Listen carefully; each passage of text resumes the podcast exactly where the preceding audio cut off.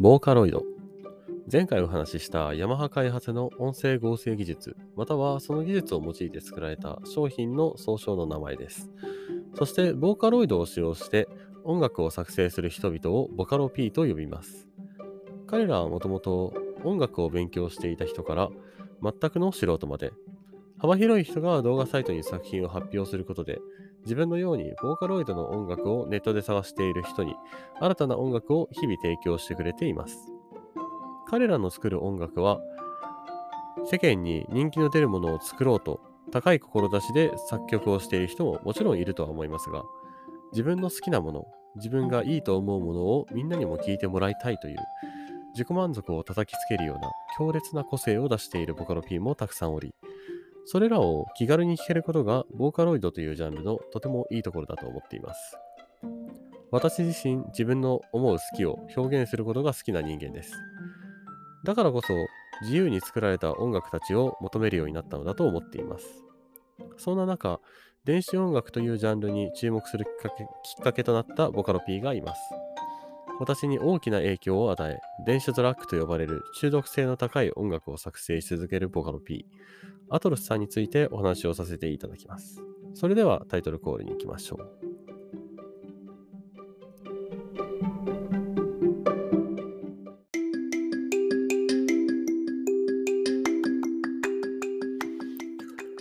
第6回、ドラゴンは話したい。ドラゴンはアトルスを話したい。こちらのラジオでは私、ドラゴンが好きなものを浅く広くお勧めしていく番組です。世の中にはまだまだ面白いものがたくさんあります。それをドラゴンが独断と偏見で皆様にお教えしてまいりますので、脳みそをプリンにして適当に聞き流していただければありがたいです。それでは始めていきましょう。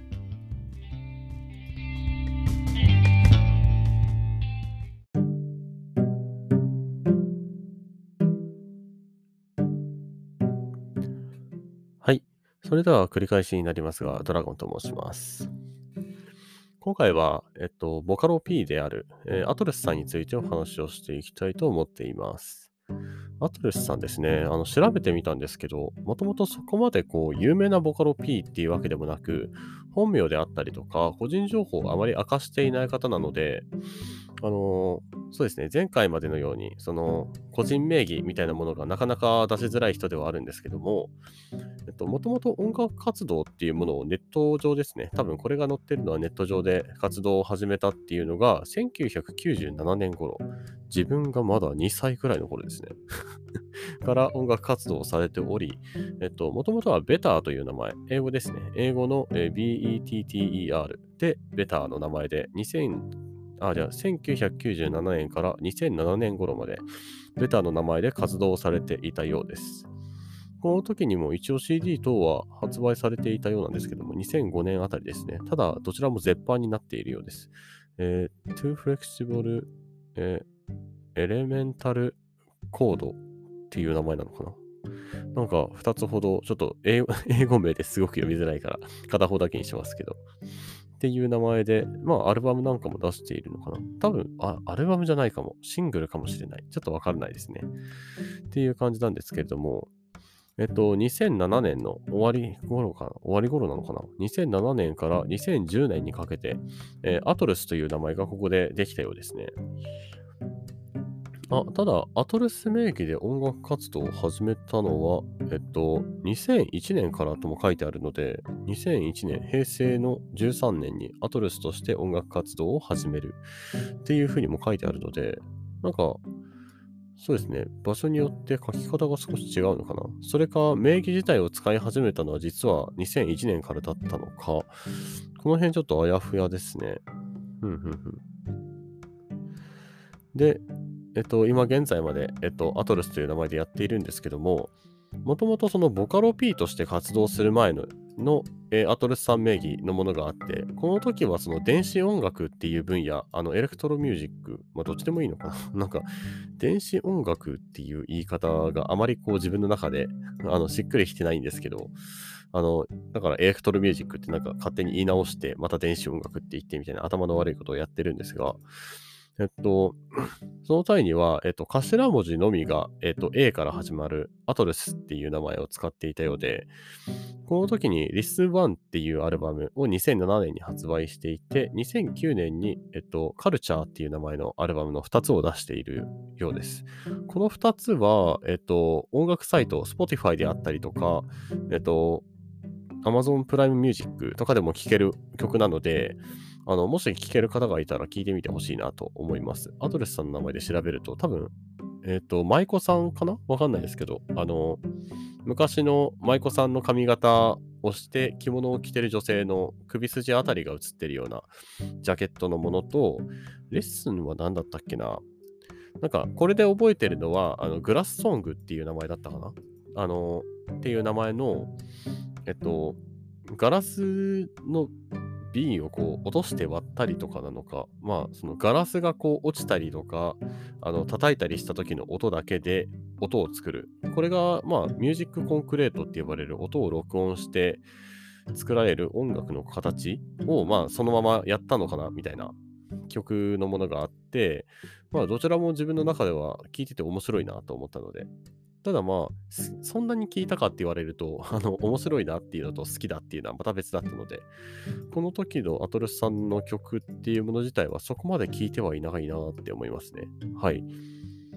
で、まあ、ボカロとして活動して、えっと、自分が一番最初に聞いた、えっと、アトルスさんの曲は、えっと、バベルでした。はい。えっと、バベル一番最初に聞いたのが、その当時、何年だったのかな？ちょっと今、すぐわかるかな？えっと、バベルを発表したのが、もっと前か。えっと、結構前かな？そうなると。ブレスがあって、バベル、あった。アトルス・バベル。これがいつ頃だったのかな？これ YouTube に発表されてるのがこの時代だけど、あ、ニコニコ動画にてリリースだから、あ、2011年の1月の21日にリリースですね。ニコニコ動画にてって書いてあるんで、多分これが最初だと思うんですけど、多分自分これを一番最初に聞き始めたのが、そうですね、高校入ってからくらいだったから、あ、でもそうか。多分、アトレスさんのバベルが発表されて、まだその動画再生数とかが全く伸びる前くらいに、なんかその、ミュージックビデオが万華鏡をこうなんか中万華鏡の中あるじゃないですか。あの回すとあの中をこうムービーとして使った。でそこに光のエフェクトみたいなのをいっぱい足していきました。みたいなミュージックビデオの作り方をしていて。なんかその音に合わせてこう形が変わったりっていう感じなんですけど正直、未だにこのバベルっていう曲の歌詞についてはあまり自分も理解してないです。もともと音楽を聴くときに自分、あの音楽の歌詞とか、それに感動するかどうかっていうことじゃなくて、ここでどういう音がこう入るのかとか、音のテンポ感であったりとか、勢いとか、なんか、その、なんだろうな、音そのものに感動するタイプの人間で、だから、歌詞が感動的で泣きましたっていう曲っていうのが自分の記憶にある中だと1曲か2曲くらいなのかなうん、多分2曲あったと思うんですけど、くらいで、それ以外の曲だと、あの、基本的にあの音に感動して涙を流すみたいなことがほとんどです。はい。あの、そうですね。えっと、ちょっと前にお話しした猫又マスターさんが作った、えっと、カンフーエンパイ、カンフーエンパイアだったかな？っていう曲と、あと、アトレスさんのバベル、オメガとか、その辺の曲であったりとか、この辺って、その、カンフーエンパイアに関しては、まず、あの、完璧に歌詞がないです。音だけしかないんだけども、その音で感動して泣いたりみたいなことがあるタイプの人間で、他の人にはあんまり理解されないんですけど、なんか、歌詞で感動して泣くんだったら小説読んだ方がよくねえかって思っちゃうんですよね。あの、音と音楽だからいいんじゃんって言われるけど、だったら俺は小説のそのキャラクターの描写とかを見て泣きたいなっていうタイプの人間ですね。あんまり音楽でそういった泣き方をすることはなかったなって思います。はい。で、まあ、バベルから始まり、でその後、そうですね、この辺追ってったんですけど、バベル、エデンって始まって、で、一番有名になったのは間違いなくマカロンでした。あの、マカロンは多分聞いたことある人多いんじゃないですかね。あの、カリカリカンビマランガピア、あやしてフリルのドレスでっていうあの曲、多分聞いたことある人多いと思うんですけど、これがアトルスさんが一番最初に、えっと、ボーカロイドえっと、ボカランでしたっけ？ニコニコ動画の。に一番最初に載った曲なのかな？ごめんなさい。これはちょっと俺もちゃんと調べてるわけじゃないんであれなんですけど、一番最初にボカランに載ったやつだと思います。はい。です。そうですね。そうだよな。うんうんうん。あ、一番最初の曲って始まりの言葉っていう曲なんだ。これは知らなかったな。一番最初が始まりの言葉っていう曲、2010年の4月の13日ですね。で、今、割とよくそのアトルスさんの曲で、あの、いろんなとこに知られてるの。多分、歌い手か誰かが、あの、歌った、その有名歌い手さんか何かが歌ったからっていうことでちょっと有名になったのかなって思うんですけど、えっと、AI って書いて愛っていう曲が一番なんか今じゃ有名なのかなって思うんですけど、どうなんですかねやっぱマカロンの方が有名なのか、どっちなんだろうって思ってはいるんですけども。まあ、それ以外にもいっぱい曲はあるんですが、基本的にアトルスさんの曲はこうなんか、あんまり 世間にこう認知してもらえてないなっていう曲が多いので、うん。だからさっき言ったマカロンだったら、ああ、マカロンの人ねっていう風な認識で覚えられてたりとか、あと、まあ、愛、愛でいいのかな？ごめんなさい。ちょっと今、少し、その曲の載っているホームページみたいな、アドレスさんの公式のホームページを見ながら探してるんですけど、愛でよかったんだっけ？読み方とかその辺がちょっと、実は自分、その、あの曲、あんまり聞いてなくてそこまで刺さらなかったんですよね。うん。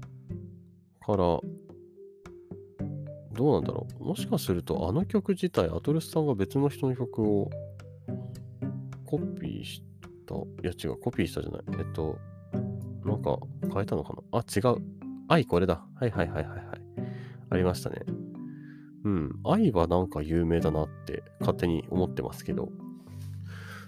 今のところアトルさんの出てる曲の中で一番好きなのは自分はオメガなんですけど、オメガは知ってる人いないですね。ただカラオケとかには入ってるんですよ。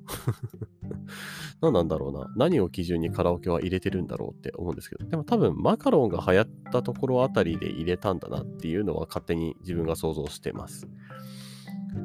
それ以外だと、アトルスさんなんか、あの、自分この時確かツイッターでアトルスさんが、あの、アニメの音楽を担当しますみたいなことをツイッターでつぶやいていて、あの、あ、そんなのがあるんだって思ってたんですけど、まあそのアニメ自体ちょっと見なかったんで、あの、実際に曲はまだ聴いたりしないんですけど、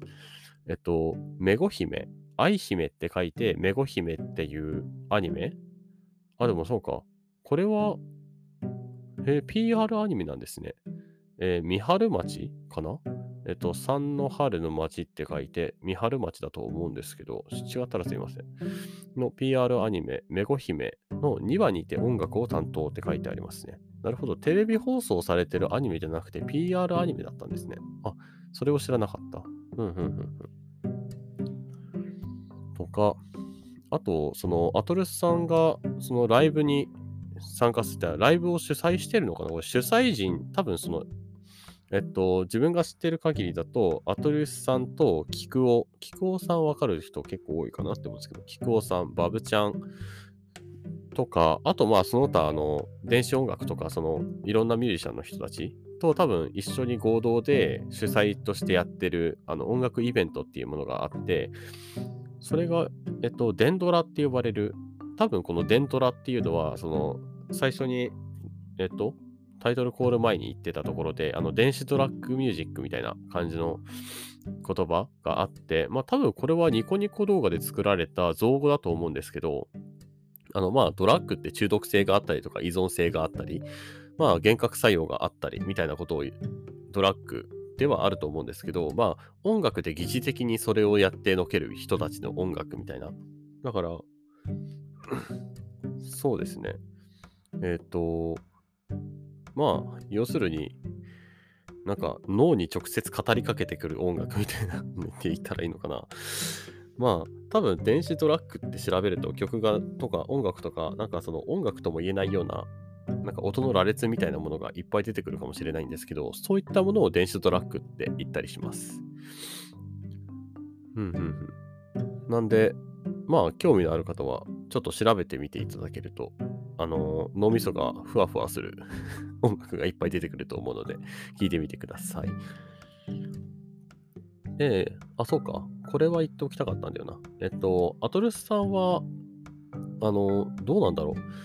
個人かどうかっていうのが結構その明言されてなくて、アトルスっていうグループ、その何人かのグループでアトルスっていう名前を使って音楽であったりとか、あの映像だったりとか、いろんなものをプロデュースして活動してる人なのか、アトルスっていう個人のことを指しているのかっていうのが意外とわからなくて、あの自分デンドラに行った際に、あの実際にそのアトルスさん本人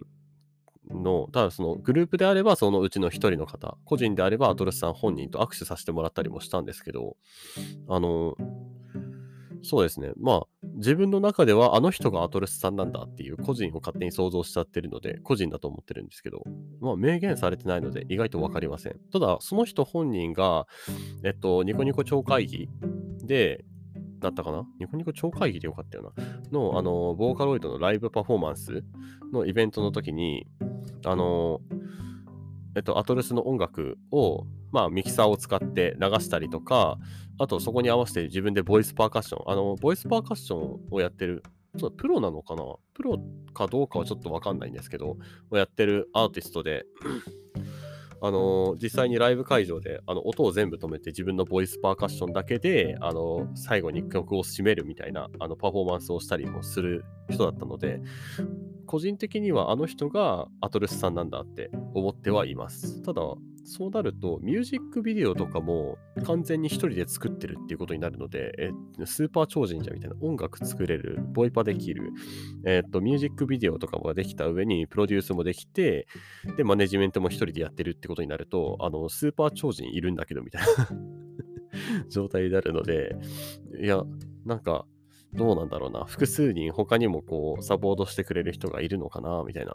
ただ、アトレスサポートスタッフってなんかちょくちょく書いてあったりとかするので、もしかすると、まあ個人ではなくて、そのちっちゃい事務所みたいなことになってるのかな知り合いでやってるのかなっていうのはちょっとわからないですけども、なんかいろいろ想像できますねっていう感じですね。で、デンドラ自体はどうなんだっけその、渋谷で行われているイベントだったんですけど、あのー、前回2020年に行われたものが一番最後だったのかな？うん。だったと思うんですよね。なんか、これからまた再開してくれたら自分は絶対に行こうかなって思ってるんですけど、その出てるアーティストさんが、前回は、えっと、そのバブちゃんさんとアトルスさんで、キクオさんと、えっと、アルビさんっていうそのこの人は、えっと、なんだっけ、前に学校の廃校を使ってやるイベントがあって、えっと、キクオ、これはアトルさん出てないですね。アトルさんが出てなくて、キクオさん、バブちゃんさんのアルビさんのこの3人で開かれるイベントがあって、それにあのライブイベントがあって、そのイベントに行った時に、お化け夜、お化け夜、なんだっけ、だったかな？なんか、多分名前忘れちゃいました、イベントの名前を。忘れちゃったんですけど、それに行った際に、えっと、あ、この人の音楽いいなって思った人で、えっと、アルビさんっていう方がいて、で、その人もね、デンドラに参加したりとかしてて、うん、でも最近アルビさんの曲追ってないな。またちょっと久々に調べたりとか、あの CD 見たりとかしたいですけど。っていうところで、だから、またデンドラがやった際には、まあぜひ、あの どうなんだろうな。行く人いるのかなうん、いないだろうな。でもなんか知り合いでも他にあのデンドラ行ってる人とかがいたらしくて、うん、やっぱなんかあの好きな人って狭い界隈だなって思いますね。その、やっぱそんなメジャーでないからこそ、あの、好きな人っていうのが一定数しかいないっていうのが、ある意味、まあなんかあの、あ、フォロワーさんで行く人いたんだなってか、この人も行ってるんだな、みたいなのは嬉しいところだと思います。でもなんか自分ライブ自体はそんなに多く行くことはないんですけど、なんかそのデンドラをに行った際に、なんか、あ、他のライブイベントなんかも行ってみたいなって思ういいきっかけにもなりましたね。その前に行った、その、えっと、キクオさんとかの、えー、あ、バブちゃんキクオで、えー、アルビさんの、えっと、廃校を貸し切ったイベントの時なんかも良かったんですけど、そっちよりもやっぱデンドラの方がいっぱいアーティストさんが出てて、あの、なんだろう、いろんなアーティストさん、知らない人とかを、なんか聞けるのはすごくいいことだなって思いました。で、あアトレスさんなんですけど、あの、都市伝説方面のところで言うと、都市伝説っていうか、これは、あの、結構 YouTube とかでもかなり取り上げられてる話のあれなんですけど、イルカの夢でさようならっていう単語を聞いたことがある人は結構多いのかなって思うんですけど、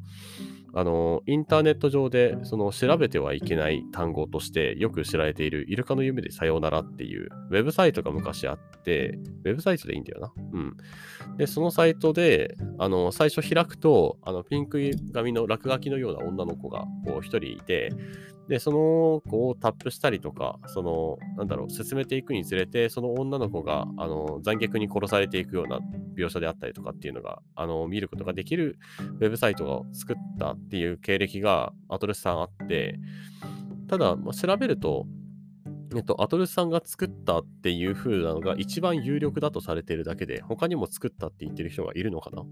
みたいな状態で、ただ、アトルスさん自体がイルカの夢でさようならっていうものをもうタイトルにしたアルバムを出したりしているので、これアルバムだよな。ちょっとすいません。アルバムじゃなかったら申し訳ないんですけど、ああ、削除されているか、存在しない。なるほど。ちょっと今はもう見れなくなっちゃってるのかな。そうですね。イルカの夢でさようならっていうもの自体が、ちょっと今、その、でもこれはどうなんだろう。ホームページをまた作ったっていうことなのか、ごめんなさい。あんまりあれじゃないんですけど、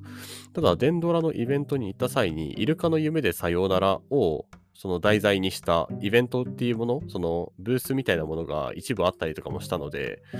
ほぼ間違いないのかなと思ってます。あの T シャツ販売とかも確かその時してたかな ?T シャツかな？何かしらのグッズ販売も、あの、イルカの夢でさようならでやってたので、間違いないと思います。はい。まあ、なんか言いたいことをベラベラと喋っていったんですけども、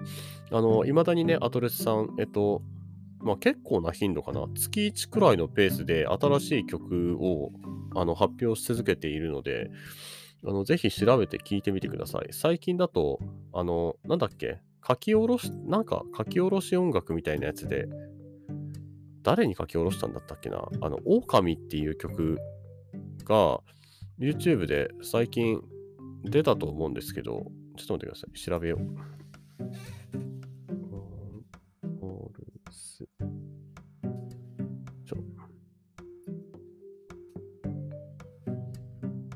スの狼。これ確か誰かに書き下ろしたみたいなのを聞い確か聞いたっていうか、あ、そうだえー、2022年の1月12日リリース、ストプリリーヌさんですね。アルバム。シャッターチャンスオリジナル書き下ろす曲です。って書いてあるから、あれ？そういうことでいいのかな？そのリーヌさんに直接書き下ろした音楽ってことでいいのかな？え、この辺はちょっと定かじゃないのあ、でもそうだね。書いてありますね。うん。CD 収録内容の中の狼っていう曲は、えっ、ー、と、アトルスさんが書いた曲のようです。ごめんなさい。俺はあのストップに全く興味がないので あの、リーヌさんが言ったって一体どういう人なのかわからないんですけども、えっと、ふんふんふん。まあ、そちらの方にもあるようです。自分はあの、ボーカロイドの方しか聞いていないので、すいません。リーヌさんの方はわからないです。はい。他なんか最近、でも自分一番最近出た曲の中だと、まあ、エンブレム、神楽あたりがすごく好きですね。まあ、他の曲も好きなんですけど、晩鐘突破もいいなぁ。ダメだ。自分の感想だけになっちゃう。ここから先。はい。ここから先なんか話そうと思ってもね、多分この曲がいいんだよ、あの曲がいいんだよっていうことを止めどなく言っていくだけになってしまうので、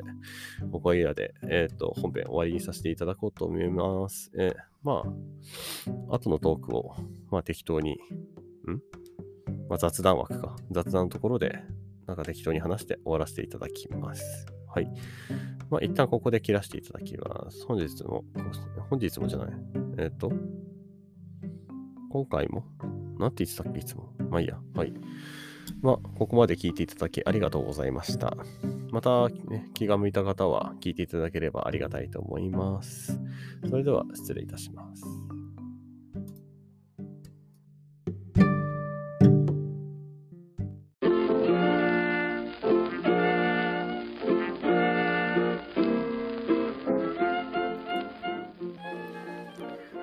はい。それでは雑談に行きましたっていうか、はい。雑談でございます。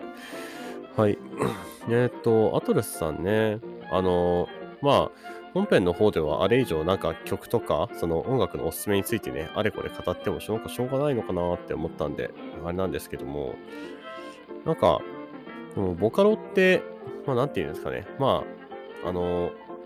前に話したように、えー、初音ミクだけでなく、他にもいろんな種類があるんですけども、あの、カフっていう、えっ、ー、と、その、インターネット上で顔を明かしてない、えっ、ー、と、バーチャルアバターがこう歌ってるように見せることで、その、ボーカリストとして活動しているカフっていう方がいるんですけども、なんか、その人の、えー、いわゆるボーカロイドが出たんですね。えっと、なんだろう、漢字だけ変えて名前は普通にカフっていう名前のボーカロイドなんですけど、で、そのカフを使ってまた音楽を作ったりとか、なんかその、未だに新しい技術とか、その、なんか新しいものっていうものを結構あの積極的に取り入れていたりして、うん。なんかでも、アトレスさんのいいところはいつまで経っても、なんかその、メジャーによらない？その、アトルスさんの多分好きだなって思うものを未だにこうずっとやってくれてる。ただその中に進化がないわけではないっていうんですかね。昔の曲よりも、その、音の使い方とか、その、めちゃめちゃ合成になってるんですよ。なんかまあ、俺が聞いてる範囲ですよ。もちろん。俺が聞いてる範囲では、勢いとか、その、なんだろうな、その、神聖さ的な雰囲気っていうんですかね。アトルスさん、そのニコニコ超会議でやってる時に、コメントで、菊尾さんは宗教って例えられていて、で、その宗教の菊尾に対しての神話のアトルスみたいな、あの、コメントがあって、あ、神話と宗教ってなんかあの、わかるなってめちゃめちゃ思うような。で、曲調とか聞いてても、なんかその、神聖な雰囲気、その電子音楽って別にその神聖なものっていうあの、あれは多分その今のところ全くないと思うんですけど、その神聖な雰囲気を音楽だけで醸し出して、それを視聴者に共感させる能力っていうんですかね、あのスキルっていうのか、それがあのめちゃめちゃ好きで、で最近の曲って、そのそういった雰囲気を残しつつも、なんて言うんだろうな、より一層まがまがしい方向に俺は行ってる気がして、アドレスさんは。その、なんだろうなうん。なんか、常にブラッシュアップされつつも、その方向性を全く見失わずに、俺の好きな曲を未だに作り続けてくれるアトルスさんも、リスペクト、マジリスペクトするっていう状態ですね。まあ、自分が音楽を作っていないので、まあ、その、少し前に、なんかその音楽っていうもの、その、アプリでちょっと作り始めてはいるんですよ、みたいな話はしたんですけど、まあ、まだ一曲も作れてないわけでっていうのもあったりして、あれなんで、その、技術的に何がすごいんだよ、この人、みたいな、うんちくを垂れることは全くできないんですけど、ただ、そうですね、すごく単純に、もうアトレスさんの曲が好きで好きでたまりませんっていう。だから、えっと、歌ってみたを出したいなって思っていて、最近、まあ、あの前もなんか出そうかな、出そうかなって思ってていろいろやってたんですけど、なんか納得できるものにならなくて、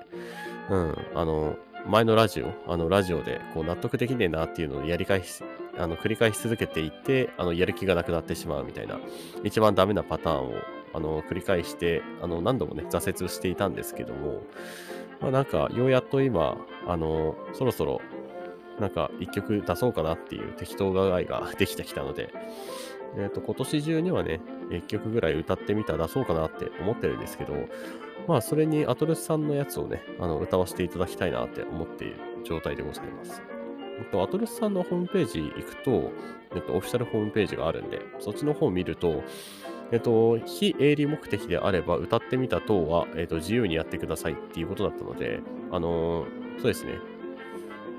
優勝化しない状態、あの、お金もらわない状態で歌ってみた動画をアップするところからやっていこうとなと思ってます。で、もうアトレスさんの曲は片っ端から上げていっちゃおうかなって勝手に思ってます。はい。営利目的でなければいいのであれば。っていう、その、何ですかね。歌ってみた、その人気出そうとかって思うと、絶対に一番最近流行ってる曲であったりとか、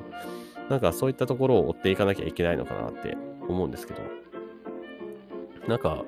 うん、まあたまに好きな曲はありますよ。えっ、ー、と、なんだっけ、ヴァンパイアとかそれなりに好きでしたしね。あれは何デコニーナさんでしたっけ？とか、なんか他にも、あ、これ好きだなって思う曲はちょくちょくあるんですけど、まあただ、うん、アトルスさんの曲に比べると、個人的には別にそんな好きですってなるものはなかったなっていう 感じだったので、はい、歌わせていただきますっていう感じですね。アトルスさんの曲をいっぱい。うん。やっぱ好きな曲歌ってないと楽しくないですからね。なんか、何でしたっけ？最近流行った、その、ダイス、ダイスのシトラスっていう曲だったかな？あの、普通にこう、男性2人がこう、ボーカルで歌ってて、まあ、バックダンサーみたいな人が後ろに何人かいるみたいな。えっと、あれはグループ、アイドル、アイドルグループ的な雰囲気でいいのかな？ちょっとミュージシャンなのか、アイドルなのかはわからないんですけど、あの人たちの曲とかを、その、歌練習として、あの、結構高音域がね、そこそこ出せなきゃ歌えないよっていうのと、まあ、それなりに、こう、ところどころ難しいなっていうところがあったりとかするから、練習用に覚えたりして歌ってはいたんですけど、うん、やっぱ感情は入らないですね。うん。なんだろうな。なんか、とりあえず歌って、なんか、あ、まあでも、ちゃんと歌えるんだ。なら OK みたいな、そんな感じで終わっちゃったりしてますね。うん。なんで、まあ、好きな人の曲を、あの、好きなだけ歌わせていただける方が、自分としてはね、あの、再生数が伸びることよりも嬉しいことだと思ってるので、そんな感じでで、やってることは多分このラジオと変わんないことになるのかなって思ってます。はい。だってね、どんだけ頑張ったって、でしょ。なんだろう、周りが興味ないと、ね、見る人なんていねえんだからっていうのが大前提なラジオでこんなことやってるわけなんだから、それはまあ自己満足に終わるわなって感じなんですけど、まあ何かこう、えー、天地がひっくり返るようなことが世の中で起きて、まあ誰かしらが聞いてくれねえかななんて思いながらラジオ配信してるわけなんですけど、うん。何を話してたんだっけ。なんか止めどのなく口を回していると自分が何話してたんだっけってなってきちゃいますね。でも今こうやってちょっと YouTube の方でね、アトルスさんの、えー、動画の履歴みたいなものをこう漁って見てるんですけども、なんか、あ、意外と俺これ再生したことないかも、みたいなやつがいっぱいあって、ちょっと、そうですね。あと、アトレスさんの CD とかを実は自分持っていなくて、その、ね、好きだ好きだって言いながら、あの CD を1枚も持っていないという、その、なんて言うんだろうな。やっぱニコニコ動画とか YouTube とか、そのネット媒体で再生できるようになっちゃって、で、自分音楽を好きになってちゃんとこう音楽を聴こうって思ったきっかけ自体がインターネットだったので、なんかその CD を買ってそれをコレクションするみたいな、その文化自体が自分の中であんまり馴染んでないんですよね。ネットで漁ってボーカロイドを聴いて、それをウォークマンに落として聴いていたっていうのが自分だったので、うん。なかなかその、馴染まないっていうか、うん。っていうところと、あと、まあ、単純にお金がまあまあかかっちゃうなっていう。多分 CD 全部集めたとしても2万いかないくらいで CD 集まると思うんですけど、うん。なんかその、お金をちょっとはしょってしまうというか、まあ今は別にやらなくていいでしょうって思ってやっちゃってるところがあるので、あの、そのうち、えっ、ー、と、しっかりとね、お金を払ってアトルさんの CD 集めさせていただきます。なんか絶版になっちゃって買えなくなっちゃうのが一番悲しいなっていうのは確かにあるので、うん、そこはしっかりとお金を払って集めたいなとは思っています。はい。まあ好きなのはね、あの、嘘ではないので、そこだけは なんか、どうなんだろうな。ファンだとお金を落とすの当たり前でしょ？みたいな考え方を持ってる人って結構いっぱいいると思うんですけど、うん。なんか自分の中で、あの、ファンの定義は好きであることであり、お金を落とすことではないなって思っていて、もちろんその人たちにお金を落とすことによって活動ができるし、そういうのをね、支援するっていうことになるから、あの、正しいファンの形は、えっ、と、お金を落とす、落として、その人たちを応援するし、自分の、えっ、と、コレクションとしてね、そういうのが手に入るから、お互いウィンウィンで満足ですっていうのが、あの、まあ、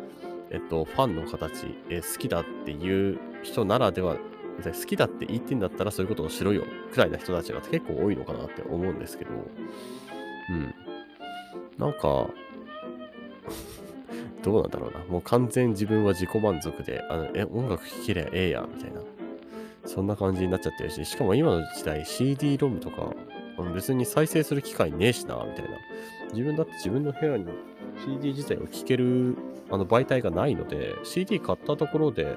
どうすんだろう？みたいな感じになっちゃうんですよね。あれ？パソコンに CD ついてたっけな？どうだっけ？忘れちゃった。後で確認しよう。なんでね、はい、グッズ等も、えー、徐々に徐々に集められたらとか思っている感じです。それを言い出すとな、他の人も、この前のスネールズハウスの氏子さんもそうだし、えボカロ P、まだ気候さんとかもこれから全然話したいし、えー、バブちゃんは話すのかな？自分、バブちゃんに関しては、バブちゃんさんは、その、ライブで、えっ、ー、と、2度ほどね、行かせてもらってるわけなんで、普通に曲とかもね、聴いてて、好きな曲は好きなんですけど、なんか、そこまで、うん、バブちゃんについて語るっていうほど、バブちゃんを好きかって言われるとそうでもないなっていうところがあるんで、うん、あの人に関しては、多分ラジオで話したりとかするっていうよりは、多分気候さんとか、えっ、ー、と、うん、アトルスさんであったりとかっていうその別のアーティストさんを語るときに、どうしてもこう、バブちゃんについて語るっていう時が多少あるとは思うんですけど、うん。そういうことがもしかしたらあるかもなっていうくらいですね。うん。そんな感じでしょうか。なんか他にも語りたいことあったかな。まあ、とりあえず、まあ、ラジオ、すごく適当に最近遊んでますけど、このくらいのニュアンスで、ニュアンス？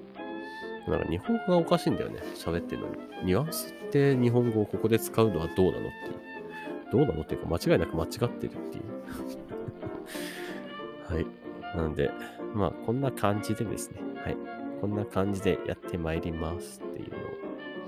いつも言ってんな。終わり際にこれを言いたいだけなんだろうな。なんか言うことがなくなっていくとそういうことを言いたくなるみたいな。よいしょ。もう少しなんか、ラジオ自体をね、まとまりのあるものに今度からしていきたいなとは思っているので、どうなんだろう。第50回とかになるときには、なんか、その、1回30分に収められますくらいなね、その、経験値があればいいなと思っている段階ですね。はい。なかなか成長のめどは自分の中では立っていないんですけども まあ、楽しくやっていこうと思います。はい。ということで、えっ、ー、と、雑談の方も聞いてくれた方はありがとうございました。はい。次回どうしようかな。何かしらまた適当にただ音楽関係でね、なんか続いてるなって気がするので、音楽じゃなくて、また別の趣味について語りたいと、今では思っています。っていうことで、まあ全然変わるかもしれないんで、何かわかんないですけど、そんなこんなで、今回はここまででありがとうございました。それではまた次回にご期待ください。はい、ご期待されてもらければ。では。